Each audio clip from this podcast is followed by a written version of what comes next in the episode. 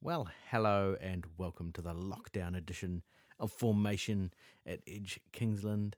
For those of you who normally meet in person for our formation gatherings, uh, well, we wanted to make something available to you and continue our journey, even if we can't physically meet in the same space. So here we are in the podcast world.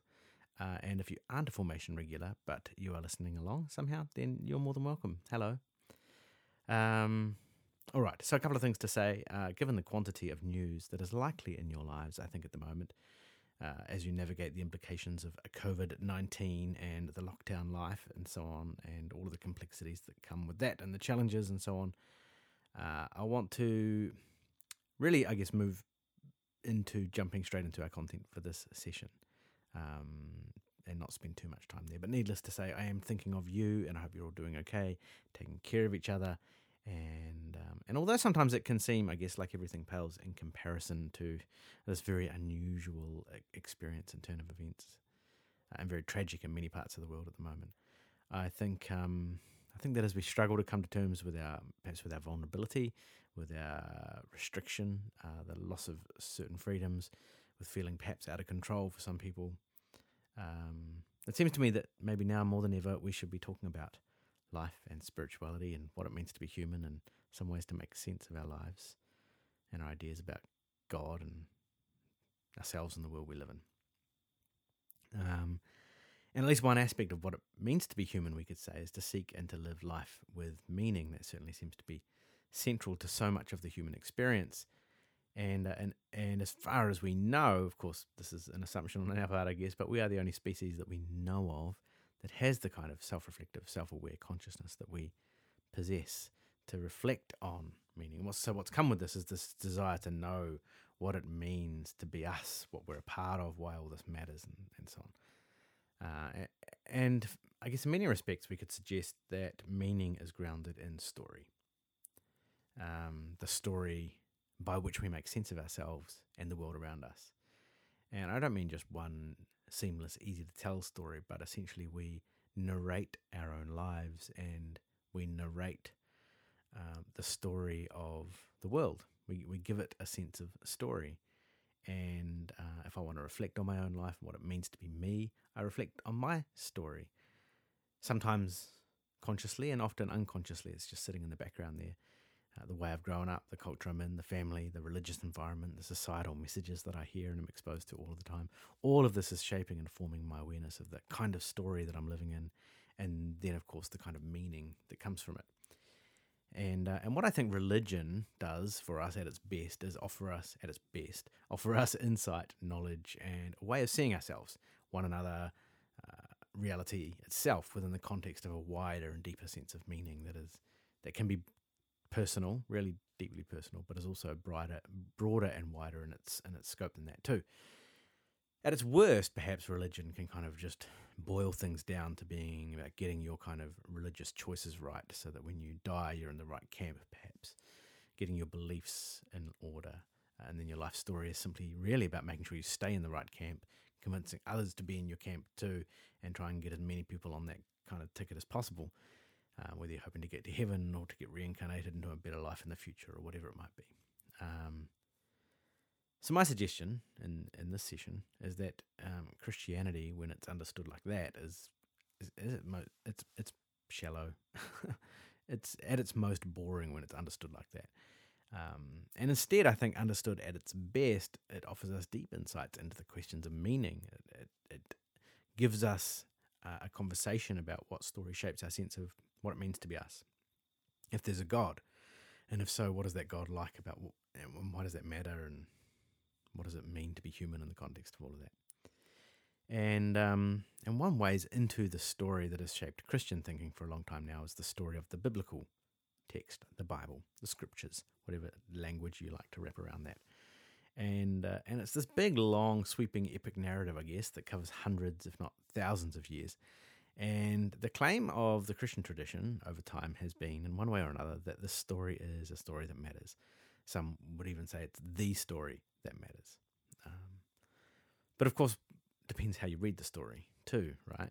Um, and that's what I want to talk a little bit about over these next couple of sessions. So this is the first in a two-part series Uh, so uh, make sure you listen to both of them to get the full story. So, of course, we can be tempted, and uh, and many Christians, I think, um, have been tempted to read this story as simply kind of a how to get to heaven when you die kind of story. Um, but as I've already said, I think it's it's a boring way to read the Bible, and I actually think it's a mistaken way to read it. And so instead, over the next couple of sessions, we're going to tackle the story, maybe from some different angles, and see if we can get a handle on how it might offer us some insight into a conversation about God and meaning and wisdom and what it means to be human and why that all still matters for us so deeply. So, the topic for today is titled Slaves, Gods, Empires, and Prophets. And, uh, and so, we're going to be talking about the Old Testament. And then in the next session, we're going to be talking more about the what is called the New Testament. The, the new, I, I think I may have said New Testament, uh, but I meant New New Testament, the one with Jesus in it uh, the Jesus part of the story and how that all fits in. So, um, part of the challenge when we come to read the Bible, there's many challenges perhaps for some of us, is that sometimes when we say, you know, well, what is the story of the Bible? The temptation is to turn the Bible into one big, nice story as if it all fits kind of neatly together and, and, and was almost written all at once, you know, like it, it was this one big epic that just sort of floated down and came to us and that everybody at every point of the story knows exactly what's going on and, and believes all of the same things. But of course, that's not the case. It's written by many different human authors over long periods of time. And so, one of the challenges that comes with that is that actually not all of the authors agree with each other about everything. Uh, in fact, some really strongly disagree with one another about some quite key and critical things. And for us modern Western people, that can be a bit disconcerting. Um, now, it's not actually a problem. I think it's quite important. But for some people, it feels like a problem. And perhaps that's because our modern Western mind thinks that surely if something's going to be a sacred text, then it all has to be neat and tidy and be wrapped up beautifully for us and seamless and perfect because we like things neat and tidy and to make sense in nice little boxes. But the Bible is not close to being neat and tidy. Um, and so I, th- I, think that's kind of that can be discombobulating for us, um, but also a lot of fun. I think if we if we allow ourselves to dive into that diversity and and um, curiosity. So to start off with, I say that I've probably said that three times already, but uh, I want to approach the story of the Old Testament maybe with a bit of wider context um, and then we'll we'll dive into some specific aspects of. Obviously, in a short session like this, we're not going to be able to cover every aspect of the Old Testament, but um, but I want to at least dip our toes into some little bits of the story. If we if we go back in time, come back with me now, about two thousand six hundred years ago, around six hundred BC, we're in the middle of what we usually refer to as the ancient Near East. Um, now, this is now well, a couple of things to say here. One is the oldest part of the Old Testament writings, so that so the most ancient bits of the Old Testament that we have are about another 600 years prior to that, about 1200 BC. But the Old Testament, as we currently have it, or close to as we currently have it, um, is largely put together in 600 BC. So uh, it's kind of it's collected and edited and and so on. So so there's this kind of 600 year span of time over which these writings are uh, are written by a whole bunch of different people, and then at about 600 BC collected into roughly the form that we have it now. All right, so let's put that aside just for now and and think about the ancient Near East itself. Now, the ancient Near East, in many respects, is like it's kind of like the origin story uh, for human civilization. It's um, it's not the only place that humans were at this time, but much of what we know of kind of humanity now finds its beginnings here. So it's here where we see agriculture emerge, which is a big advancement for human beings and enables them to form societies and and so on. And that's a big shift in terms of human experience. Uh, we have the invention of the wheel, we and, and then emerging out of this, we have governments and nations and and so all of this is kind of related to these early ancient civilizations in an area we call the ancient Near East. It's pretty similar to what we now know as the Middle East, roughly. So, but we go through the top of Africa, through you know Egypt, into Israel, Syria, Lebanon, Iraq, Iran, and uh, the bottom of Europe there. And so, uh, these ancient civilizations emerge at this time. And we find this swirling sea of, of empires rising and falling, of kingdoms emerging and disappearing, of wars and battles and conquests, and the establishment of laws and the building of whole, you know, legions of, of slaves and the developing of really distinctive religious traditions and ideas about the gods and so on. So, one of the ways in particular to touch on that, that humans have made sense of their reality and did so at this time as well, is through gods and divinities of some kind. You know, so we ask the question well, where does life come from? Where does the rain come from? Why do we sometimes seem to experience drought and sometimes we've got plenty of water? Uh, why, to, why do sometimes we seem to have so much lack and things are so hard and then other times we experience plenty? Why do things go well or not well? Well, there must be a whole sort of range of unseen forces that are driving our reality, you know, the gods. Um, and different regions and traditions had different gods, um, and with those different gods came different what we call cultic practices, which is really the whole practices of of worship and the sacrificial rituals and the way to keep the gods satisfied or happy. Because if there are these divinities who are kind of behind the scenes, then you want to make them as happy as possible with you so that things will go better for you if that's the way things work. And so, whether it was through the offerings of grains and animals, or blood sacrifices, or attacking your enemies to sort of prove your faithfulness to God, or maybe even in, in the worst cases, sacrificing children and stuff like that. All these ways to show devotion to the gods to help you negotiate your way through this world of divinities so that life might go as well as possible for you. And so, when, especially when you went to war, it wasn't just between your army and that of your enemy, it was also between your gods and if your god was powerful and or if you'd kept your god happy then hopefully you'd do well of course if you lost the battle then um, at least a couple of possibilities one is your god's not very good uh, in which case sometimes you'd then switch allegiances and find a, a different god or you'd realize you hadn't been keeping your god happy and so you could live in this kind of constant state of anxiety really about trying to keep those gods happy so that you'd stay safe and provided for and so on. Uh, and so there's in all of this, you know, lots of questions about what it means to navigate life. You need priests and religious guides to help you navigate this world and to figure out how to relate to the unseen forces of the gods that they're not always easy to discern because the gods are unseen. Um, and so, so this is human beings, and this is the ancient Near East, and this is the cradle of human civilization. A whole mishmash of empires rising and falling, and religions, religions themselves rising and falling, and merging and coming apart, and joining back together again, and so on. And into this context, we find this story, this ancient story of the nation of Israel, uh, which we see collected in the Old Testament, and it's one of the nations in the ancient Near East um, but it was peculiar for a number of reasons. Um, before we get to the p- peculiarities, let's sort of think about the story of Israel more specifically. So, if we were going to try and, let's say I was going to try and summarize the story of the Old Testament for you very briefly and very badly, then I might do it like, and I wanted to put it into a neat and tidy package. Perhaps I'd say something like this God created the world good and beautiful, and then humans messed it up.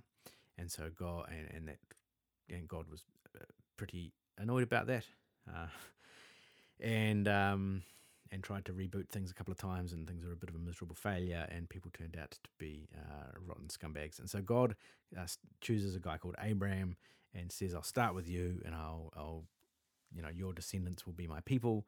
And uh, they'll be my chosen people. Now, this, you know, his so Abraham's descendants start to grow, but then they become slaves in Egypt. So eventually, God, through Moses, rescues them, and, he, and they make this agreement together that He's going to be their God and they're going to be His people. And if they follow all the things that He says and all of His laws, then He'll look after them and they'll be okay. Uh, but if they don't, then things won't be okay. And so they enter into this this promised this land that God has promised for them, uh, which does involve wiping out their enemies in a rather ruthless fashion, and then staying in their new land and then continuing to fight with their enemies for many centuries to come. Um, but establishing, especially under someone like David, a, a, powerful kingdom, at least for a time. So, um, so they've kind of moved from Abraham to a large family who then become slaves, who then get rescued. Then they are God's special people uh, in this agreement, this covenant with God, uh, and then end up becoming a kingdom under um, Saul and then under David and Solomon, and things are going kind of well at this time. But then you you sort of have a descending uh, story into a bunch of rogue kings who don't obey God properly. And in the end, they will end up getting defeated, and Jerusalem's destroyed, and they end up in exile um, because they weren't faithful to God and they didn't do what God had said. And that's kind of where the Old Testament finishes, with them kind of returning, limping back to Jerusalem at the end, trying to make the best of a bad lot, and uh, and looking forward to a time when things might change. That's kind of that's a that's a broad sweep of the Old Testament story from one perspective. Now, of course, when we read of ancient Israel in the Old Testament, that in reality, the challenges that we're reading, as I said earlier, a collection of writings from different authors, sometimes individual authors, sometimes communities, sometimes oral traditions that have been handed down, sometimes div- um, diverse oral traditions about the same events, uh, different written traditions, different prophets, all collected together into one big long collection of writings exploring different aspects of the story from different perspectives.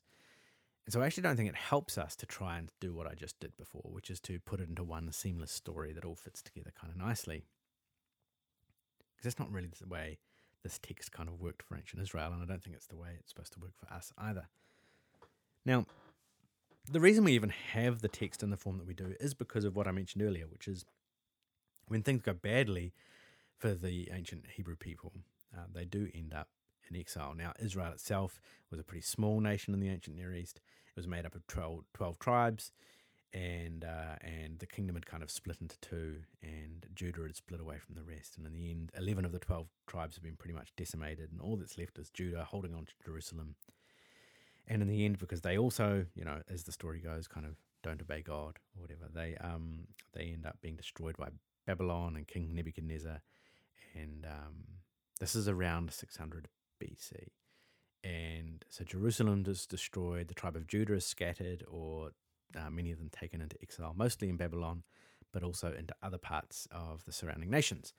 And um, it's really at this time when they're in exile when the Jewish people recognize the need to make some sense of their own story in more comprehensive terms.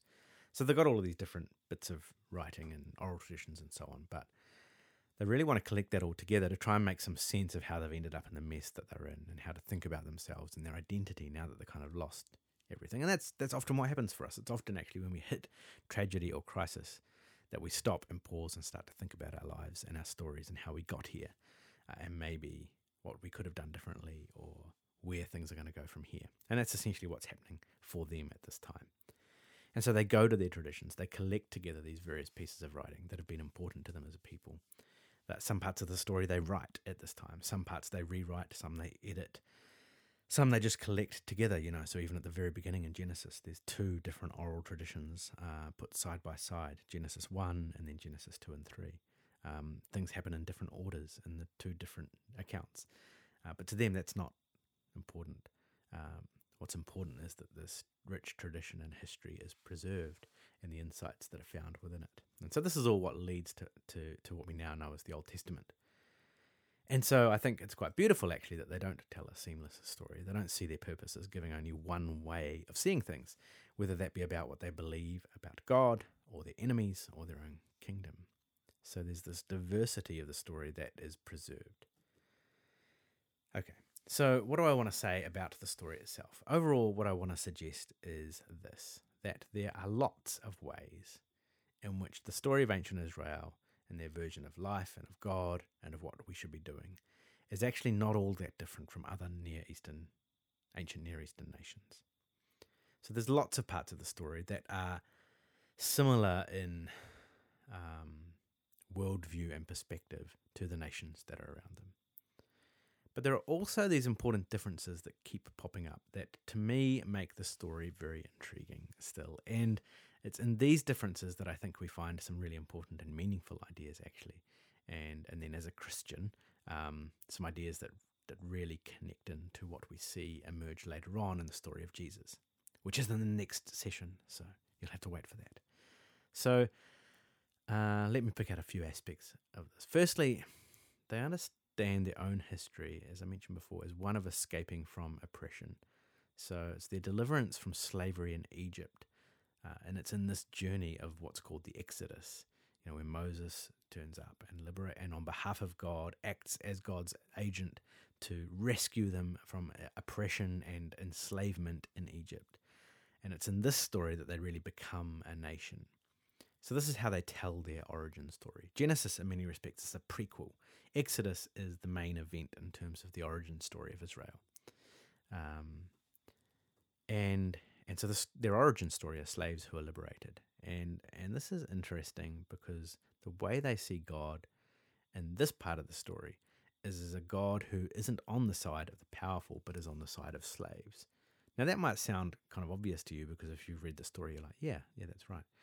But in the ancient world, this is a it's a radical idea and it's also a bit of a nonsense. To say that God is on the side of slaves and the oppressed rather than kings and powerful nations and armies. This is a it, it makes them at times the subject of ridicule, but I think it's there's something beautifully profound and subversive about that idea.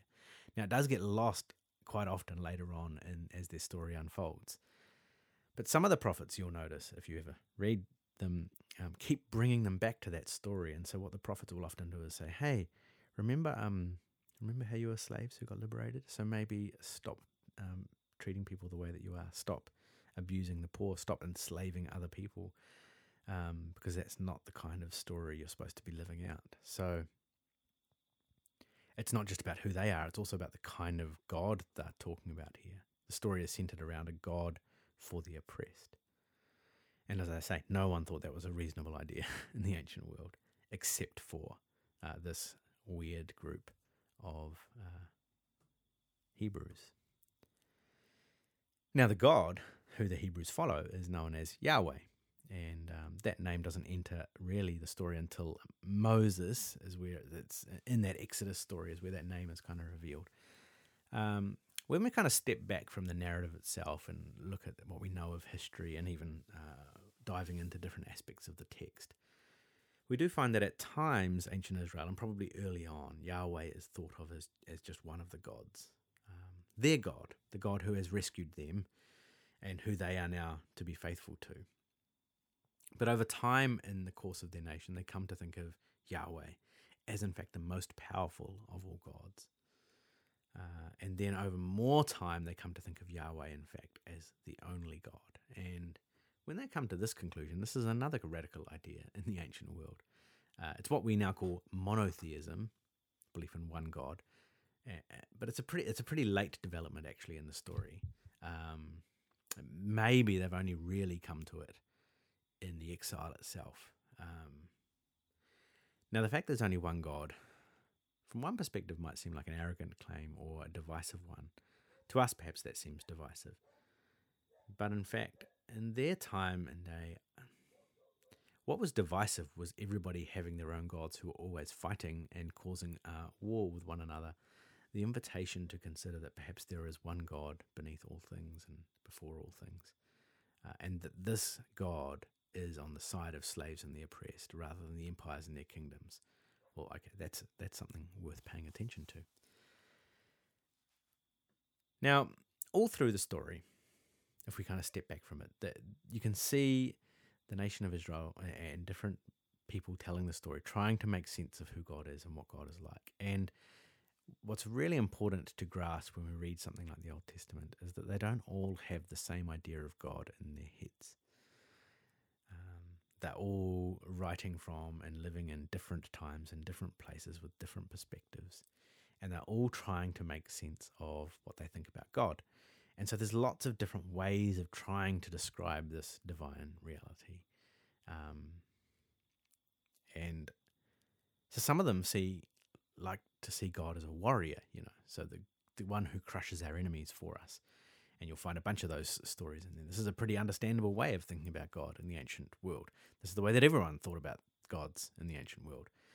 They, everyone would tell accounts of the way their gods led them to victory in battle. And so Israel did the same. They told accounts of how their God helped them to wipe out all of their enemies. Some of the some of the stories uh, like to see God as one who promises to protect them as long as they are obedient to all the laws they've given. So not just a warrior, but also the kind of the you do this and I'll do that. The um, in, in Deuteronomy in particular, in the Torah, there's this list of like blessings and cursings. If you obey me, then you will be blessed, and if you don't obey me, then things will go badly for you.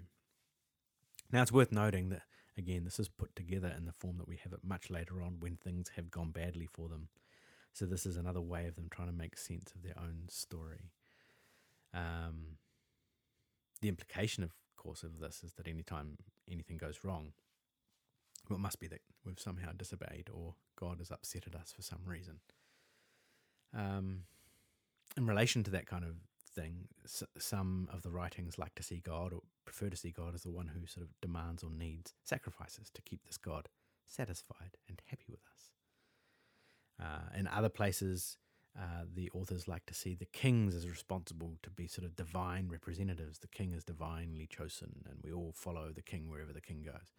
Now, a lot of this kind of stuff, the the God is a warrior, the God who you know you've got to obey or things will go badly for you, the God who needs sacrifices, uh, the God who is represented by the king. This is all pretty standard ancient Near Eastern stuff, actually.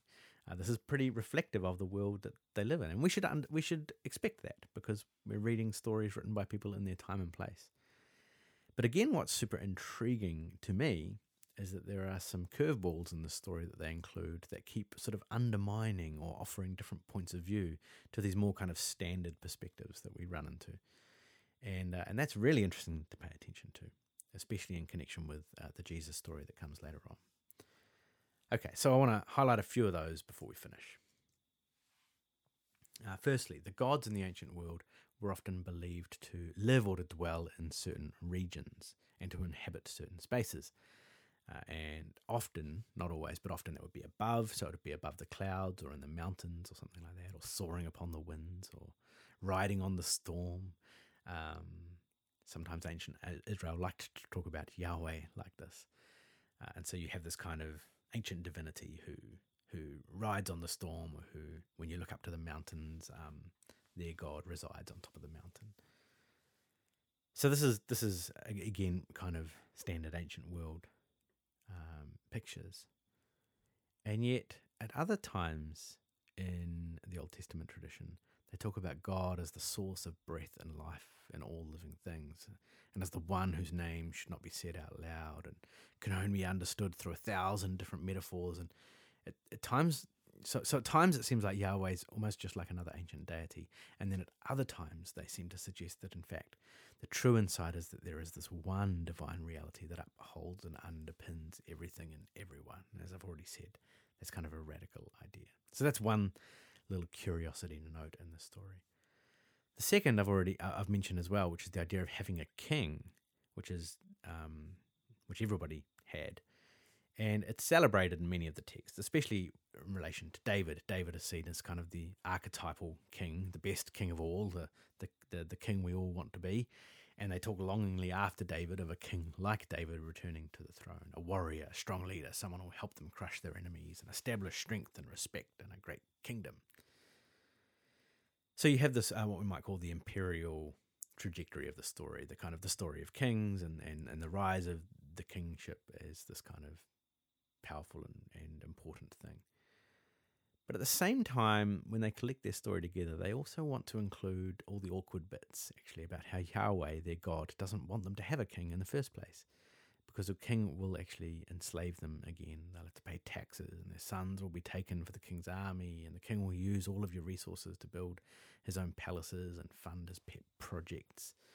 And um, and so the the original sort of um, or the the the the dissent that is re- kept in the text is that in fact even though everybody else does life this way you don't have to do it that way even though every nation around you functions like this you don't have to function like that in fact yahweh says i don't want you to there's all sorts of problems with functioning like that especially in the way that it causes you to treat one another. And so you have this kind of standard way of things, which is also on one level of the story is kind of just assumed, but then you have this dissenting voice underneath saying it doesn't have to be this way. Um, and so often the prophets pipe up in the king's courts to critique the king and to remind the king, hey, there's a different way to be that doesn't involve oppressing the poor and the downtrodden and using and abusing your authority all of the time. Um, so we have um, kingship, but we also have this suggestion that kingship itself doesn't have to be the way things are, that oppression doesn't have to be the way things are. Now, again, related to kingship, um, although not only to kingship, much of the Old Testament sides with the point of view that God wants to help Israel defeat and kill all of their enemies. And it's probably the, the majority view a lot of the time, right? Uh, in the ancient world, that's the way we all see reality. Even the prophets can get pretty stuck into this one at time. Uh, this at, at times when they really want God to lash out at all of their enemies. So you have this kind of general mentality that that God is on our side and God wants us to destroy our enemies, and God will help us to destroy our enemies.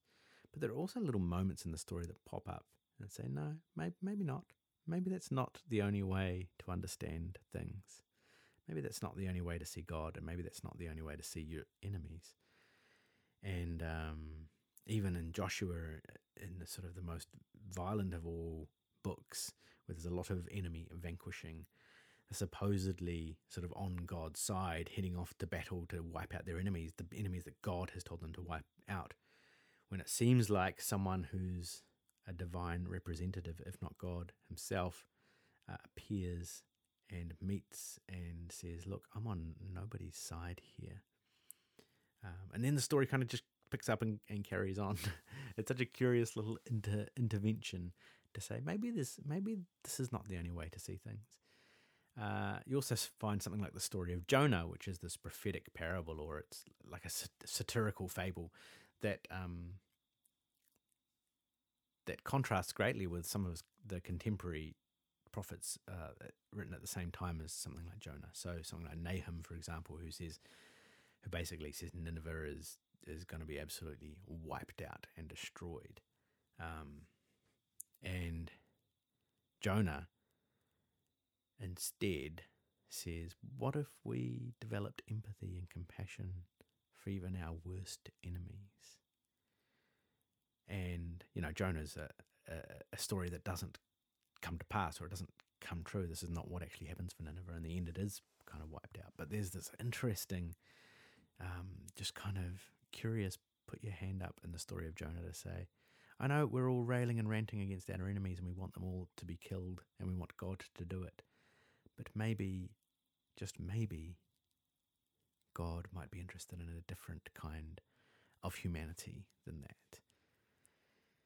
And um, even after the exile, even after uh, the Israelites head back to Jerusalem and begin to rebuild, um, they still have this kind of ongoing wrestle what do we do about our stance towards others?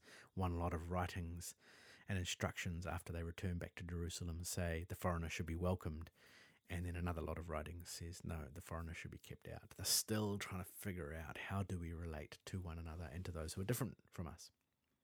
Okay. So another another aspect. I hope you're tracking. Um, the old podcast doesn't have PowerPoint slides, does it? So you can't you can't see my bullet points. But boy, I tell you what, impressive bullet points they would have been. Um, okay, so we've just dealt with uh, a few different aspects of the story, a couple more to touch on. Um, much of the Old Testament views, as I mentioned, sacrifice as essential to keeping God satisfied and happy. Um, but there are prophetic voices who pop up and suggest that actually God doesn't really care about sacrifices at all. He'd much rather you were um, kind and just to people. Jeremiah even goes further than just saying, hey, look, I don't really care about your sacrifices anymore. Jeremiah says, actually, God, God never told you to offer sacrifices. And um, and and Jeremiah as a prophet just straight up critiques the Torah and offers a different version of events and says, no, I think God's different to that. And again, the diversity is maintained in the story. It's beautiful. Um, okay, last point. Much of the Old Testament views the human experience, as I, as I mentioned already, through a kind of you do this and God will do that kind of mentality. Obey God and thrive, disobey God and be cursed. And even a lot of the wisdom literature embraces this. You know, the stories and the Psalms and the Proverbs are filled with testimonies of those who are faithful to God being looked after and those that are not faithful who keep running into trouble and getting destroyed. And yet again, some of the texts also challenge this idea. Job, for example, is a text, and it's probably the oldest text that we actually have in the whole Bible, um, the most ancient of all the, the written texts that we have. And, and it kind of you're not meant to take it too literally in terms of you know it's got this kind of role playing of an accuser coming before God and and this having this conversation about um, about Job. Essentially, the book of Job is is is doing this. It says, "Well, yeah, look, all of our wisdom and our proverbs and our wonderful stories tell us that um, if you do the right things, life will go well for you." But sometimes terrible things happen to people who have done everything right. And what do we do then? That's essentially the kind of question the book of Job is trying to wrestle with. We see a similar sentiment even in something like Ecclesiastes, where the writer ends up thinking everything is kind of meaningless and it doesn't matter what you do, just all seems to turn out the same anyway. Rain falls on the just and the unjust, the author says. Um, and that's not to leave us in a place of despair, but it's to leave us with uh, a pushback against this kind of more simplistic idea that you do A and God will do B all the time and it always works out. Okay, so that's a lot of stuff all at once, but why do I say all of this and what does it kind of have to do with us? Well, like ancient Israel, we still find ourselves living in a world with lots of different ideas about God, lots of different ideas about humanness and what's going on in the world. And uh, and rather than just picking up the Bible and sort of going right, I'm going to turn to page 72 where I can find the three answers that I need. Uh, instead, we're invited into this very long, very old conversation about the same things that we wrestle with now, even if they're in a different time and place and context. We're still asking the question, man, if I'm if I'm good, does that mean things will go well for me? Um, what is God like? Is God uh, angry or kind, violent or, or loving and merciful? Um, does life really mean anything? Does it hold meaning for me? These questions that we still wrestle with are not unique to us, but they're part of this long journey of humanity. And what the biblical text is doing is inviting us to join in this conversation that's been going on rather than having to suddenly start the conversation from scratch. I think sometimes in our contemporary world, our desperation to see ourselves as more advanced and superior means we've tossed out a lot of the, the wisdom and resource and tradition that sits in our history. And so, what the Bible is doing is inviting us uh, to find language, to find metaphor, to find participation in a conversation, and to enter into the wrestling and the engaging and to say, okay, I'm going to dive in and say, yes, what is God like? Yes, is that assumption I have about God uh, true or not? And where does it come from? How do I engage in the story? How can I see the mistakes some of these characters in the stories made? Oh, how can I see the way that they used God to justify their own violence against others? Oh, how can I see the way that they always had God on their side and not on the side of their enemies? How can I see the way these things play out in these old stories because actually they continue to play out for me now? And then as a Christian, then, how does the story of Jesus enter into this unfolding narrative and become this tra- transformational kind of change moment in the story that gives us new insight into what we might want to say about God and God's way of being in the world? So that is where we're going to pick up from next time. Uh, I hope you tune in for the next session. I hope that's made some sense for you. I know there's a lot of information I've just been throwing at you there. And so you might want to go back and listen again. Imagine that. Um, I hope I hope it's been all right for you, and uh, hopefully one day soon we'll all get to see each other in person again. Uh, but until then, tune in for the next session of the Formation Podcast live from lockdown.